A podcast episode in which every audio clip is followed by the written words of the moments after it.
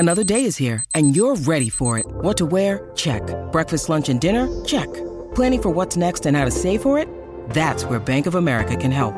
For your financial to-dos, Bank of America has experts ready to help get you closer to your goals. Get started at one of our local financial centers or twenty-four seven in our mobile banking app. Find a location near you at bankofamerica.com slash talk to us. What would you like the power to do? Mobile banking requires downloading the app and is only available for select devices. Message and data rates may apply. Bank of America N A, member F D I C. When you need mealtime inspiration, it's worth shopping Kroger, where you'll find over thirty thousand mouthwatering choices that excite your inner foodie. And no matter what tasty choice you make, you'll enjoy our everyday low prices, plus extra ways to save, like digital coupons worth over six hundred dollars each week. You can also save up to one dollar off per gallon at the pump with fuel points. More savings and more inspiring flavors make shopping Kroger worth it every time. Kroger, fresh for everyone. Fuel restrictions apply. Hey, this is Nathan from The Storage Papers. Stay tuned after the episode for a trailer of a podcast we think you'd enjoy. My name is Mark Anderson, and you're listening to Unwanted Places.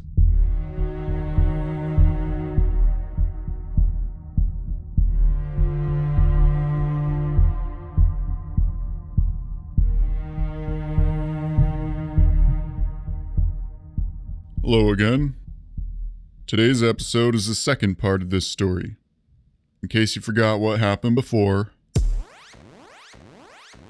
To explain what happened, I will need to start back when we were children. Children so often cause trouble through bad choices. We spent our formative years in a pretty small town. There was this old house that had been in a state of disrepair as far back as anyone could remember. The owner was rarely, if ever, seen. Henry Creedy was the man's name, sure, but that's not what we kids called him. To us, he had a much more clever name, one befitting of an old recluse living in a house that appeared to be held together solely on the nightmares of children, Mister Creepy. But when the gauntlet was thrown under the stars to actually enter the house, I knew my time had come. I screamed again, this time as something grabbed my shoulder. It was Mister Creepy. I was hyperventilating as I looked into what was certainly the ancient face of death.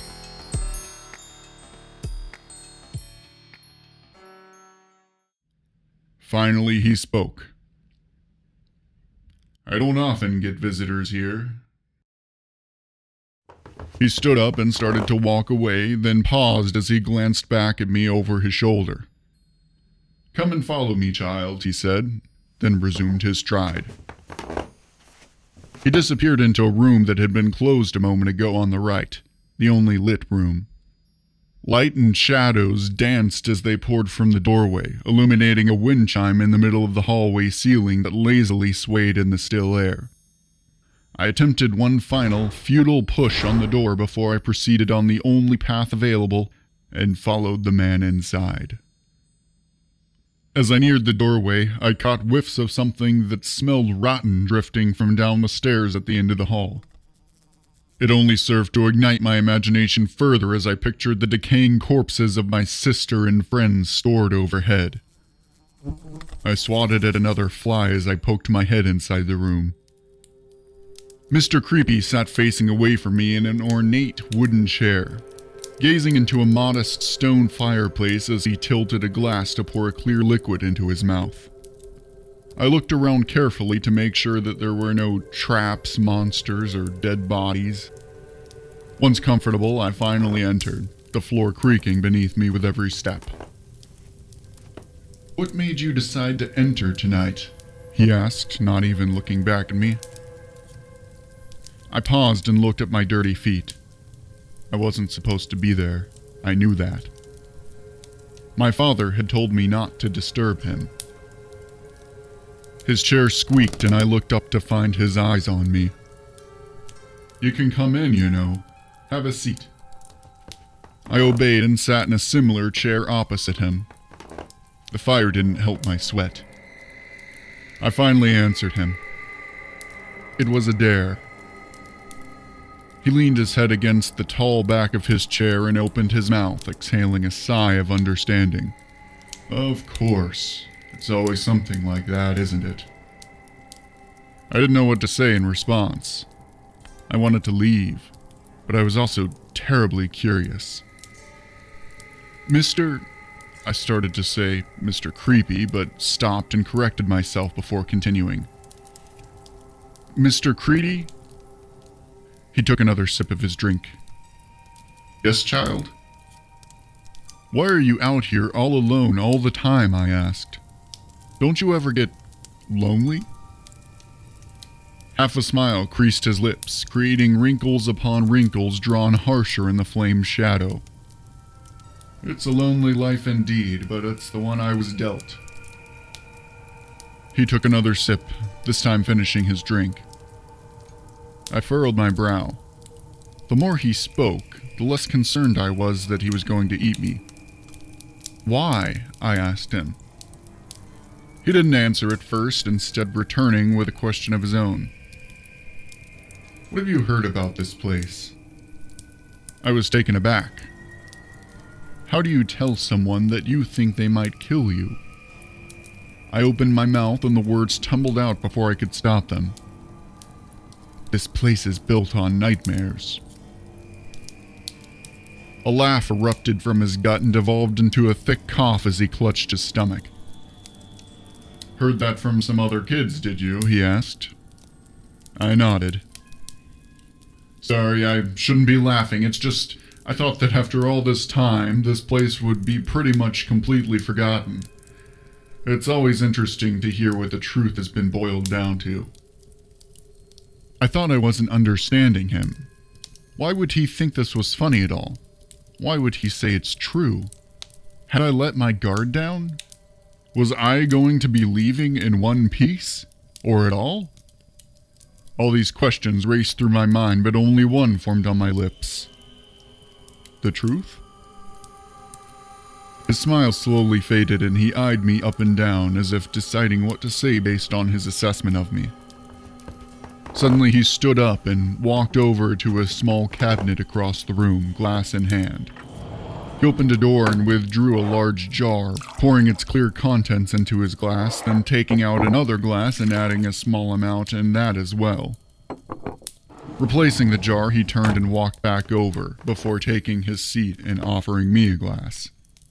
I sniffed it. It smelled like my parents when they argued. I took a small sip and immediately spat it out. It burned my mouth and nose and made me want to vomit. Of course, it was all a fun game for him, and it took him a minute to rein in his guffaws. I have a cousin back east who brought me the stuff a few years back, he said. I agree, it's awful, but sometimes awfulness is the only way to pass the time. You don't have to drink it, and I hope you'll forgive me. I was just curious, much like you are, I suspect. I held the glass in my hands, as far away from my nose as I could get it, and stared at him wordlessly. I wasn't going to give him further satisfaction. Well, it surely takes a brave girl to stand in a strange man's old house, he mused. And you, you can't be older than what, ten, eleven maybe? Eleven and a half, I answered while sitting as tall as I could to ensure that extra half was evident. Ah, forgive me, he said, clearly amused. Eleven and a half. And you've grown up here your whole life, I imagine. I nodded, confirming his guess. How much do you know about this town? He asked, eyeing me carefully. I shrugged. I know my mother makes the best pies in town. He grinned. I'll bet she does. Do you know how this town started? I cocked my head, thinking. I'd never really considered how it started before, but based on what nearly everyone's dad did all day, I had a pretty safe guess. The mines? His gaze fell back to the flickering logs before us. The fire popped, sending a bright spark into the air that turned black before it settled on the ground. You'd think so. Most people do. The truth is, it's been around a bit longer than the mines, or at least longer than we knew about them. This town's history has been passed down through the generations in my family, so I can pretty much recite it by heart. It was just a camp at first, a good resting place along an unbeaten path thanks to the lake and shade from the valley. Enough people started hanging around eventually that the path became more worn until it was a popular spot for traveling merchants. Then, one of them decided to set up shop for good. He had a family and his wife would cook food for the travelers. When his son was old enough to shoot, he started hunting in the area, which is when their fledgling business really started to thrive. People found good hunting and fishing in the area, and a lodge popped up. A lodge meant more business, which meant a tiny saloon and eventually a post office, if you could call it that. Everyone had been very lucky at that time, and for a moment they thought their fortune was exploding, because one day two hunters had chased a bear into a cave only to find ore. Gold. It seemed like word traveled faster than the people who spoke it, and there was soon no more place for tents. People wanted to build houses and raise their family here as they mined their family's inheritance. It didn't take long to discover the problem, though. Hundreds of skeletons were in shallow graves across the region people had been camping on for so long. The best anyone can figure it was an old burial ground for the natives. At first they just worked around it as they started to build, but if there's one important rule in life you should never forget, it's this. Don't disturb the dead. It started with the merchant's son. He was a man by then. A black mark started to form on his stomach, almost like a bruise, but darker. It got worse until eventually he died, but not before the mark appeared on three others in the exact same shape and spot. It didn't take long for whispers of a curse to spread, and shortly thereafter they realized the only ones who were cursed were ones who dug up, desecrated, those ancient bones. He stopped talking to steal a glance at me, probably expecting me to look like every other child listening to a ghost story over a fire. Maybe it was the sound of the wind chime, maybe it was the fact that the story was actually intriguing, or maybe just a bit of that foul liquid had made it into my bloodstream. Whatever the case, I felt oddly at ease. Far more than I should have been. He continued. That's where I came in. Well, more accurately, that's where my great-granddaddy came in. I wasn't yet a thought in my father's mind. My great-granddaddy, Eustace, he had something of an unusual reputation. He was a traveled man and understood things of the world and things not of the world in a way not many ever do. He spent time in New Orleans learning of old magics. He had explored places many only see in their nightmares and returned to tell the tale. So naturally, it was Eustace that proposed the solution. In exchange for a comfortable life for him and his descendants, basic provisions and such, as well as a modest income, of course, he would take care of the problem. Mister Creepy again paused. I think it was for effect, trying to increase the tension. Between the crackling fireplace and the ever-present wind chime in the hallway, any lull just made me sleepy. It was a real bargain for the town, he said, breaking the silence. A bit of work now and a small fee later, and their life would be everything they dreamed. Everyone quickly agreed. They dug up the entire town, hundreds of skeletons all in bits and pieces as shovels separated skulls from spines and hands from arms. Once every bit of dirt had been tilled, they gathered them all in one spot and created a mass grave of sorts. It was quickly covered up and they threw together a house atop it, story by story. It had to be done quickly, as the mark was spreading.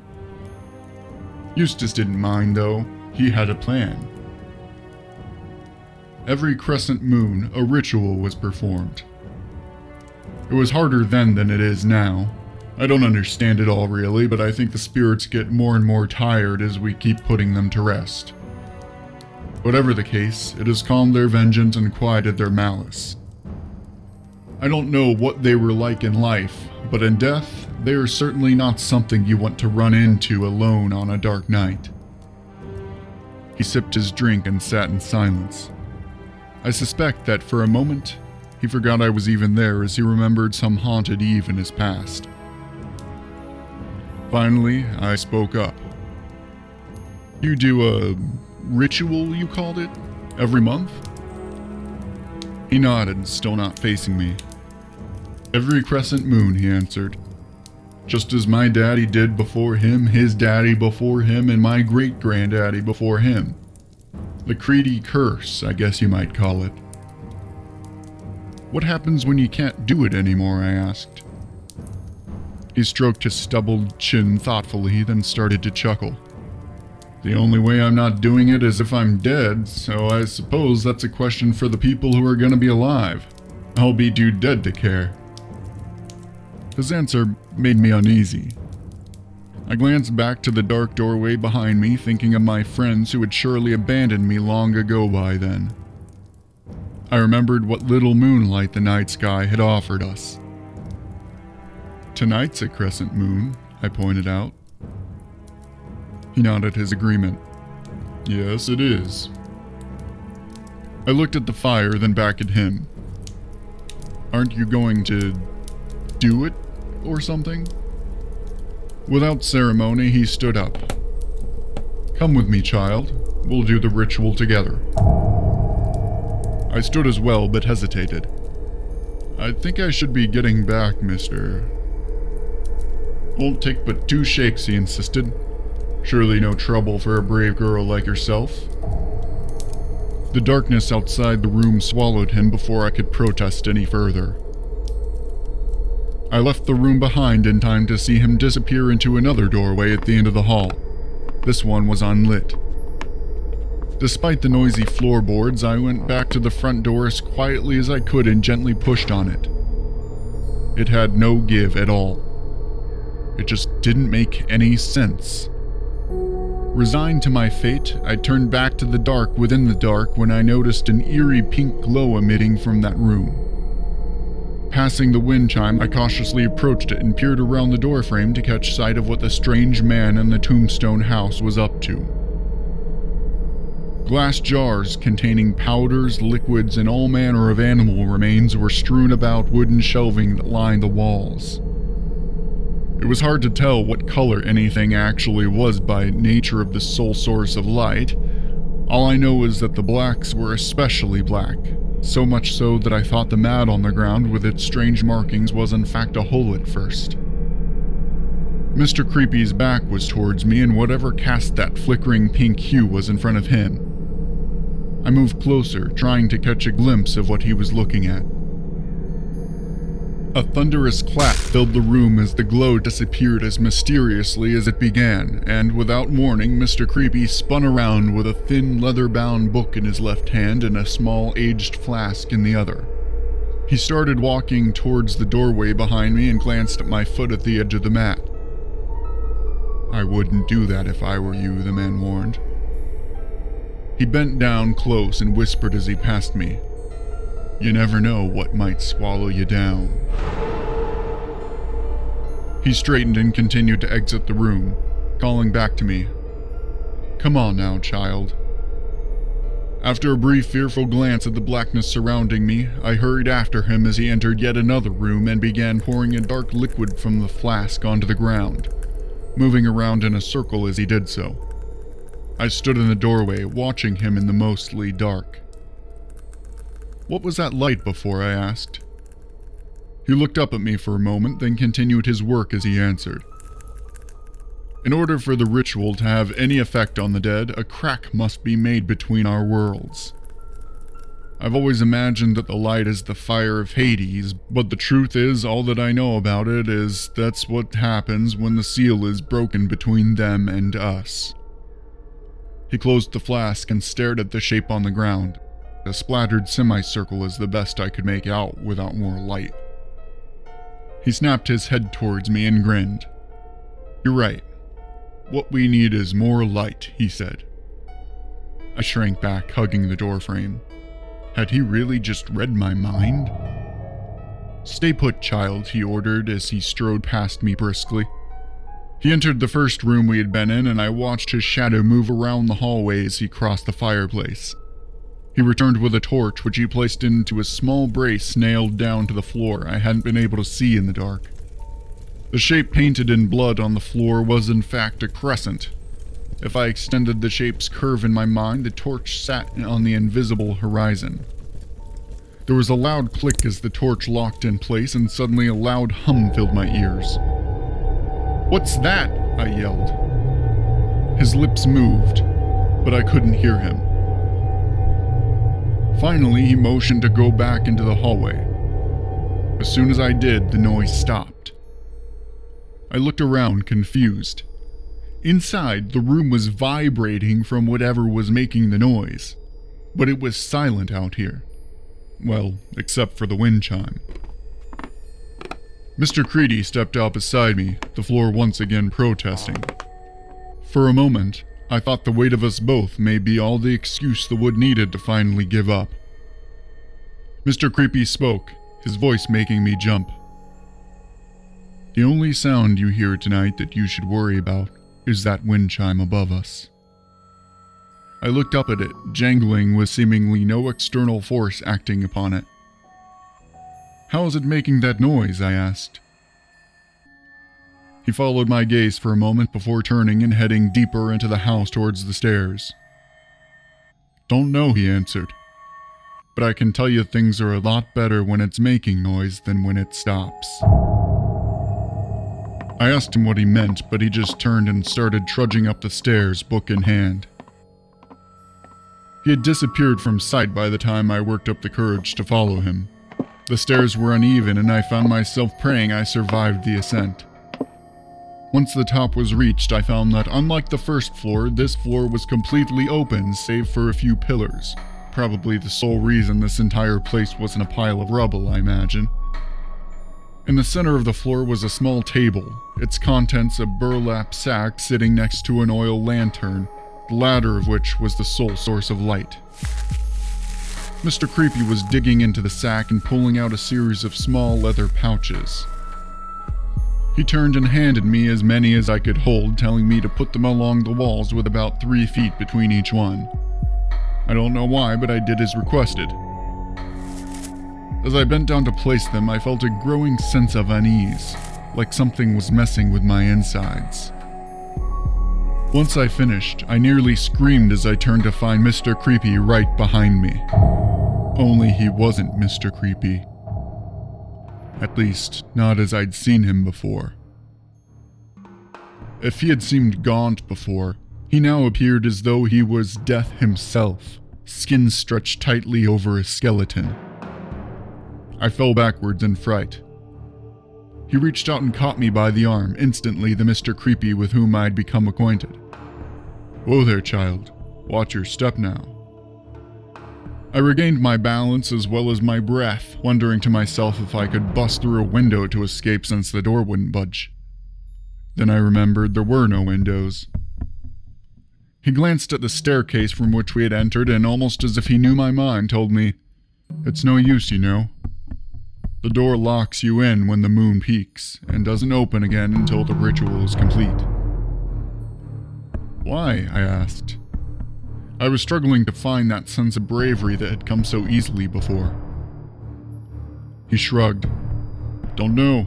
That's just what it says in here," he said, then tapped the book in his hand. "Now stay put. I don't need you going around fiddling with things beyond yourself while I finish this up." Without another word, he turned and went up another flight of stairs, disappearing to the third and final floor. Dirt dropped from the ceiling with every step he took. A cobweb fell in my hair and I let out a small squeal, then moved closer to the lantern as I brushed it out. Looking around, the entire room was covered in the ghosts of spiderwebs. Even the spiders didn't like it here. I heard Mister Creepy's muffled voice coming from upstairs. Then I heard another voice, like he was talking to someone. Mister Creepy's voice got louder, then there was a loud bang, and a lantern went out in a flash. I screamed. I couldn't help it. I hugged myself because that was all I could do as I sat in the middle of a wide open dark room. That's when I started to hear things. At first, I thought it was coming from outside, but then it got too close. Hooves like horses galloping. Some sort of drum. It wasn't long before it picked up the pace to match my heartbeat, and I could no longer tell which was which. Then, just as suddenly as it began, it stopped. I strained my ears and tried to hold my breath. The floor creaked behind me and I spun around. I could have sworn that I saw a man standing there, but the impression flickered away before I could even register what I saw. I called out for Mister Creepy, but there wasn't even any noise from upstairs. Then came a sound I'll never forget. It was like a door screeching open. But it was like nothing I'd ever heard before. It wasn't from nature. It was a man's voice, croaking steadily, like a scream in slow motion. I spun back and forth, but I couldn't pinpoint its source. It was all around me and multiplying in volume. I cried, pleading with whatever it was to stop. In another instant, it did. I spun towards the noisy stairs to find Mister Creepy descending, a lantern in hand. He stopped at the foot of the staircase and frowned. "What did you do?" he asked me, voice strained. I couldn't believe those were the words out of his mouth after what I'd just experienced. "Nothing," I insisted. He looked past me and raised his light. I followed his gaze to see the lantern that had been on the table was now on the floor, broken. Burnt into the floor beyond the shattered glass were four words. "We are not resting." I ran down the stairs and lunged at the door. It gave immediately, once again, the flimsy sheet of metal I had encountered when I first entered the house.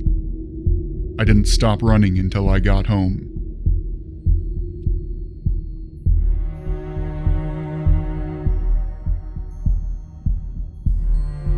This story will continue in the next episode.